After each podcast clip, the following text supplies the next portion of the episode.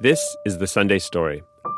I'm Andrew Mambo, a producer on the show, and I'm sitting in for Aisha Rascoe, who's out this week. Today, we're going to be talking about guns. Guns regularly make headline news for all the wrong reasons. But as often as we talk about guns, we don't really talk much about our relationship with them. And from my years as a producer, connecting with people around the country, I know the relationship we have with guns can be so different and complex and at times even contradictory. And that got me thinking about point of view and how the story of American gun culture often depends on who's telling it. Today, I'm joined by Alain Stevens. He's the host of a new podcast from WBUR called The Gun Machine, which looks at the ways the gun industry has developed and thrived since the founding of the nation. For most of America's history, there is this symbiotic supportive relationship between the government and the gun industry. Alain comes to this story as a former member of the military, a former police officer, a victim of gun violence, a black man in America, and now as a journalist with The Trace, a newsroom dedicated to reporting on American gun violence. Alain, welcome to the Sunday Story. Thanks for having me. So, your podcast digs into the complex relationship between the gun industry and the government.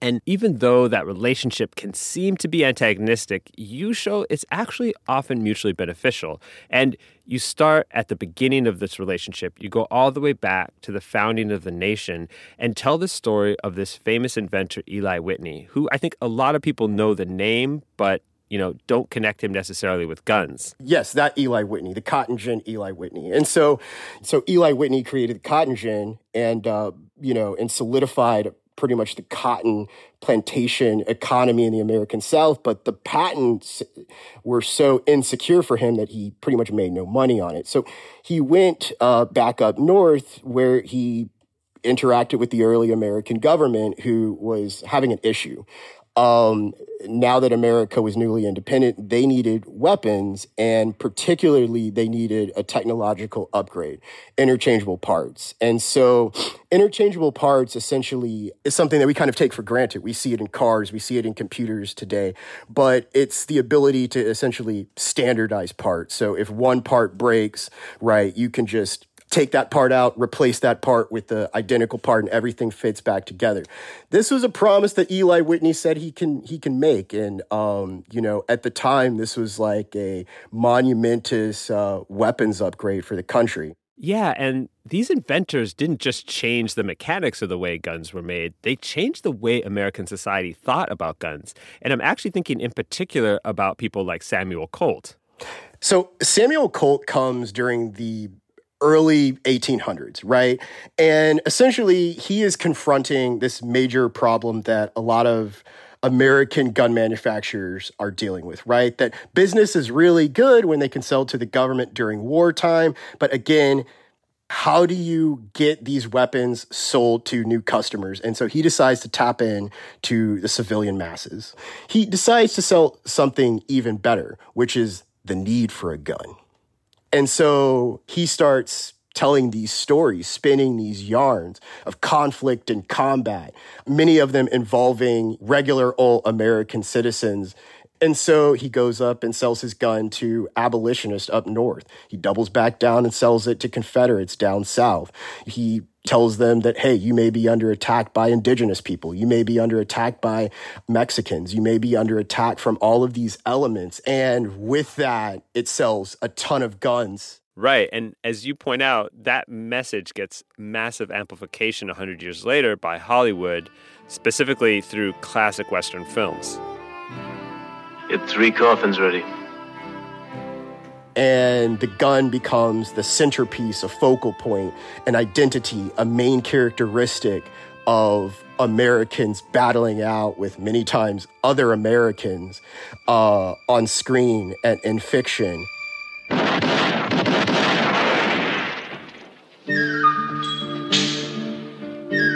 And this sells a lot of guns and sells a lot of guns to this day. My mistake, four coffins. So, even from the early 1800s, guns are being marketed to Americans as a necessary means of protection. And, you know, that also is an argument we hear around the Second Amendment nowadays, though, that Americans have to have a means to defend themselves from government overreach. But you talked to Carol Anderson, who's a professor of history at Emory University, and what she says, like, it kind of flips the whole notion of the citizen militia and who they were actually protecting. The bad history that we have had about the Second Amendment, um, how it gets cloaked in this nobility of the militia fighting off domestic tyranny and fighting off a foreign invasion, when in fact, the militia really wasn't really good at either of those. Um, what it was effective at was putting down slave revolts. And the Second Amendment, Anderson says, was really just, you know, meant to keep the South happy.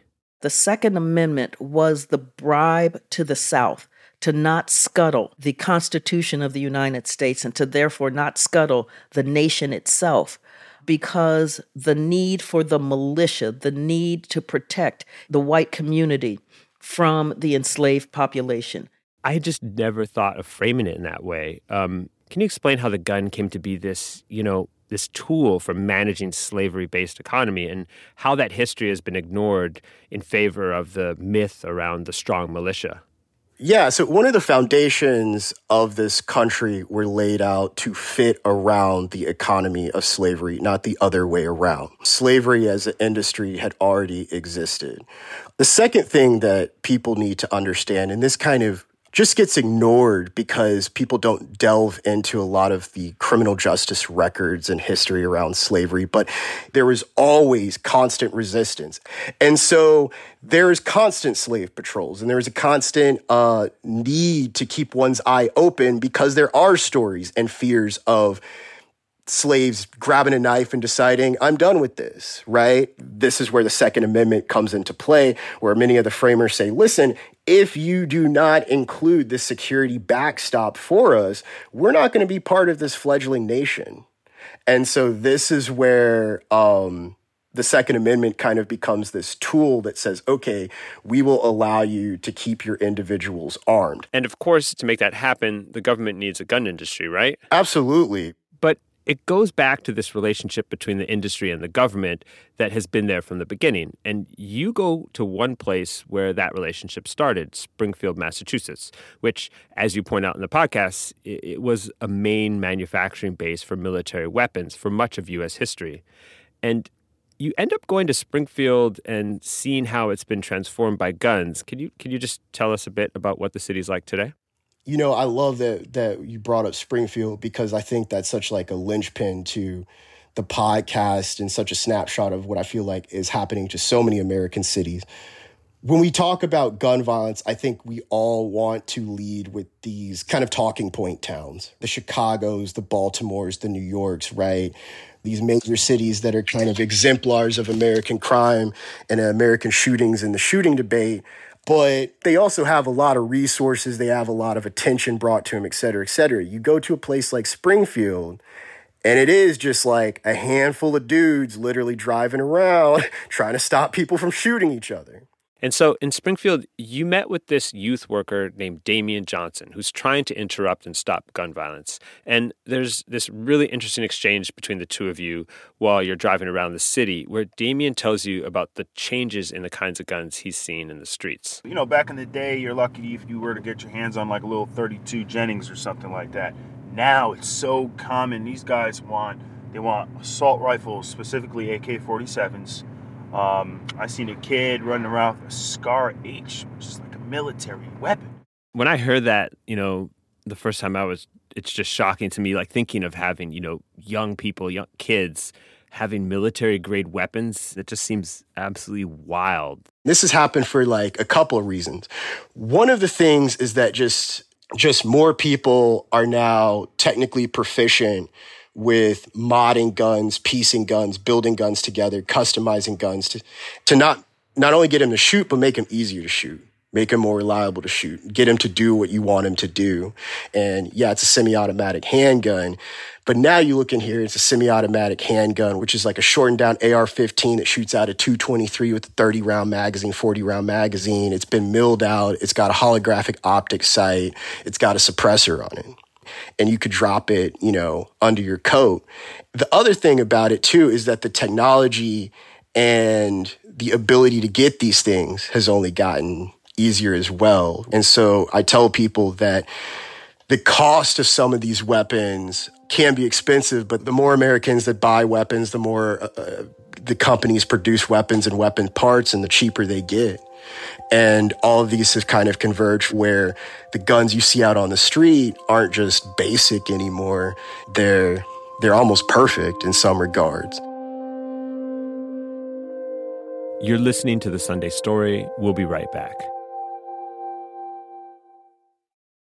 This message comes from NPR sponsor Capital One. Capital One offers checking accounts with no fees or minimums and no overdraft fees. That's banking reimagined. What's in your wallet? Terms apply. See CapitalOne.com slash bank. Capital One N.A. Member FDIC.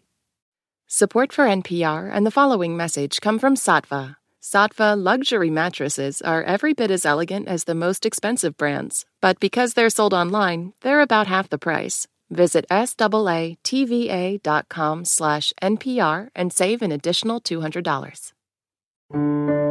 Listening to the news can feel like a journey, but the 1A podcast guides you beyond the headlines and cuts through the noise. Listen to 1A, where we celebrate your freedom to listen by getting to the heart of the story together, only from NPR. We're back with the Sunday Story. I'm Andrew Mambo in for Aisha Rascoe, and I'm talking with Alain Stevens, a reporter for The Trace, a newsroom dedicated to reporting on guns and gun violence in America. Alain is also the host of a new podcast, The Gun Machine. So, Alain, can I ask you, are you a gun owner? I mean, I, I have actually wondered yeah. about this question. Like, can I ask you this? Yeah, this, I'm a gun. Is this owner. like asking somebody how much money they make? I'm a gun. Like, I don't owner. actually know. Um, man, it's crazy too because actually a lot of the sounds in there are are are my guns. Actually, the the very first sound of the podcast where I say you hear that, hear that.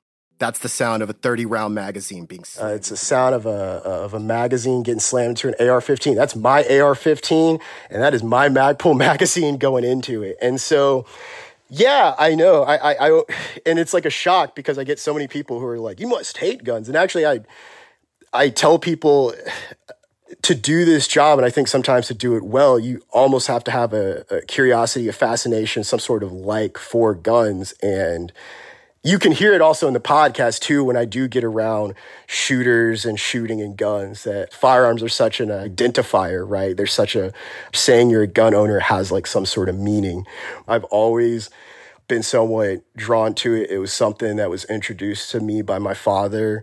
I'm from Texas. I grew up in Texas. And so there is definitely a normalcy to firearms in that environment you've you've actually got a really interesting background. Um, yeah, I never had any intention of ever being a journalist uh, at all. I mean, you were in the military, in law enforcement, and and now you're a reporter covering you know guns and what you call the heavy metal beat. Uh, can you just walk me through how you got here, like how you got to this point? I came from a family down in Texas that was very pragmatic and had a military background. My father was in the military, both of my grandfathers were in the military. And so my parents told me, you know, you need to do a profession that that is needed that is necessary and for me you know i was actually looking to join uh, federal law enforcement i was applying for all sorts of pretty much all the alphabet soups, three letter agencies, FBI, the DEA, all of them, Secret Service. And uh, during that waiting period, because it's such a long period, I ended up volunteering at a public radio station. And I saw that there is such a significant gap between violence, criminal justice, firearms. So many Americans are dying from this, yet the information behind it was just not there. And so early on, I had started off. I actually did my first investigative report because while I didn't necessarily know, you know, the journalistic path from my background, I still knew investigations. I still knew paperwork. I still knew that world. And it wasn't really until I saw just the secrecy behind it and how hard it was to get information. And like I said, so many Americans are dying from this, yet the information behind it was just not there. And so what is occurring is Americans are dying in the dark, and that bothered me.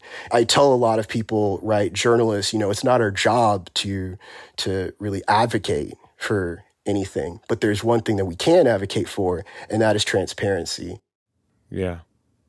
Uh, you have such a unique perspective. I mean, uh, as is everybody. I I grew up in Canada, so the culture that I grew up around guns is just very, very different um, from here. And even as a kid, I didn't know anybody that had a gun at their home um, except my grandfather. It was just for mostly for hunting. Um, you know, I remember shooting with him, and he's you know taught me how to shoot when I was young, and it was really fun and have great memories about it. But like, I never, I never felt the need to have that gun myself or need it for, for any specific reason. So I'm actually curious, like, from what you found in your years of reporting um, and your experience in the gun communities that you've been in, like, what is the basis of that kind of attraction, that need, that like want to have those firearms?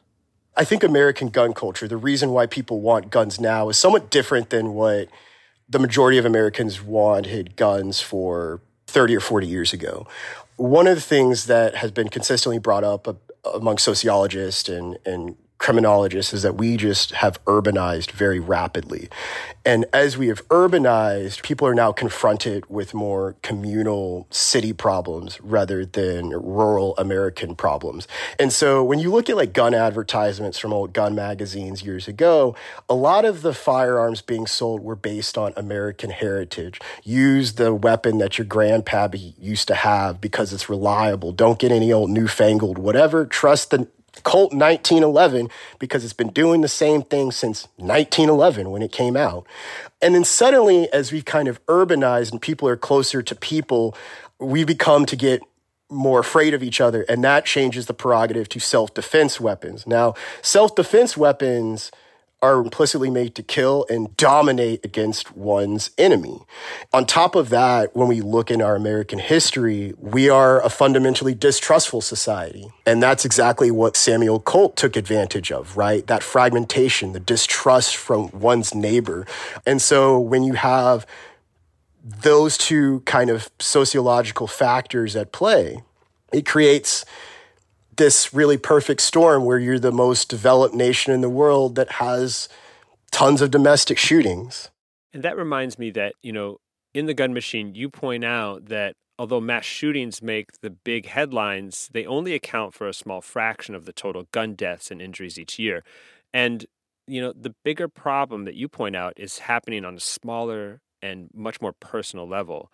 You tell one story that really illustrates that point, and that's about Damian Johnson, the youth worker in Springfield.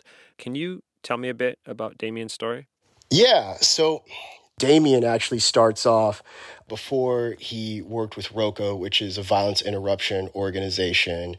He was part of a criminal street gang, and his specialty was doing essentially gun modifications. I didn't build ghost guns because they didn't exist, but I I would make um, decorations on people's like barrels. I would add all sorts of fancy attachments.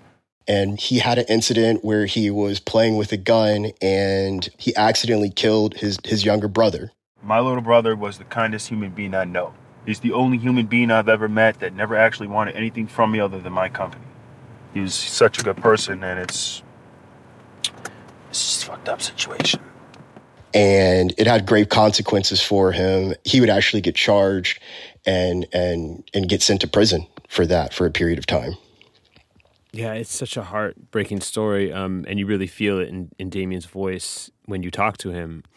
And in this series, you share your own story of how gun violence impacted you. Are you good? Are you okay to to share that story here? Yeah, yeah, I could. Yeah, I could talk about it. What was your experience? What, what happened to you? So in 2008, my dad, uh, I found my dad and he had shot himself.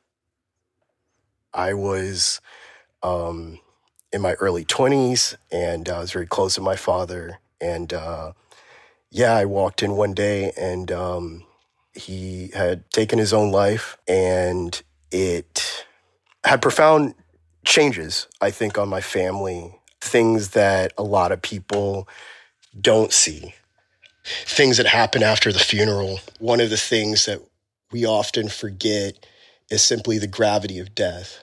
That when you rip out someone unexpectedly from a home or a community or a job, it has rippling effects that are permanent.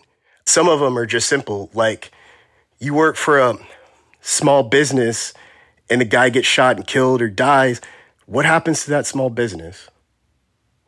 Right? It shuts down. It has economic effects. What happens to the children of that person? Well, they don't do well. They don't necessarily just become these productive citizens that find healing and peace and just move on and stuff. They don't. They carry that baggage and burden, and often the goal is simply to remain functional, right, in a society that doesn't understand them, that, you know, often is obsessed about talking about violence, but not really even understanding it. There's a lot of people who use gun violence as a vehicle for for political debate or debate about something else. I I I bring up slavery, that there's a period in American history where people were sitting at dinner tables discussing the pros and cons of abolition, and neither one of them were actually in chains. None of them were actually the harmed individuals. And when it comes to the American gun violence conversation, the harmed individuals are not centered. And the thing is, there's a lot of us. There's a whole lot of us. There's a ton of us, right? And I, I wanted to let people just taste a little bit of that on how it really is you shared your story of you, your your father tragically like taking his own life with a gun. You report on gun violence, um, but you also own guns, and I imagine you enjoy your guns and being a gun owner. Um, how do you kind of hold both of those truths at the same time, and, and how does that impact you in, in the work you do now at the Trace? It, the kaleidoscope of history and feelings that I have for the firearm, I think I think grounds me. Uh, to be honest, um, like I say, like you could tell that I enjoy firearms. A lot of the professions, the life that I lived, you know, being in the military, going to law enforcement, carrying gun every day. A lot of the guns I bought, I bought after, you know, my dad took his life. So many Americans are arguing viscerally about firearms because they are a symbol for so many different things like these beliefs. The problem though is is that they try to tell you to pick one. Right? That you either got to be all in on one or all in on the other one. You know, and you don't have to be that way. Right? And so when I pick up a gun, I I see these moments that are good moments, right? But I also have to see my dad's death. I have to see the mass shootings. I have to see colonization. I have to see white supremacy. And that is the objective gun.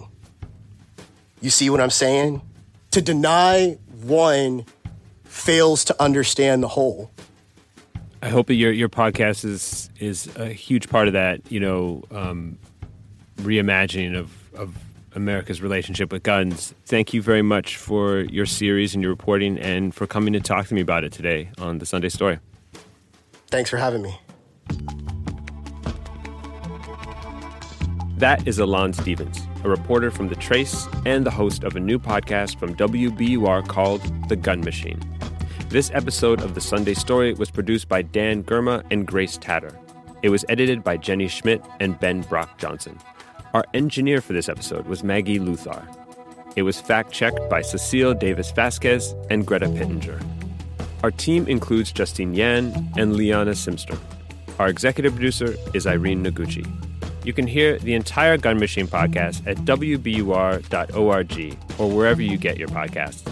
And if you would like to learn more about the history of the Second Amendment, check out NPR's history podcast Throughline and their episode, The Right to Bear Arms.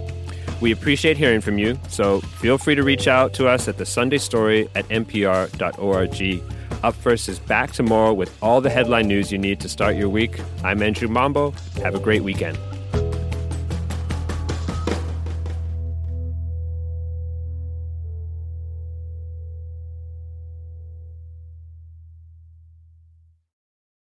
Climate change fuels hurricanes. China promises to stop. The big lie persists. Butterflies have hearts. Singers die. Plumbers win. Nurses persevere. Your world speaks. We listen. NPR podcasts. More voices, all ears. Find NPR wherever you get your podcasts.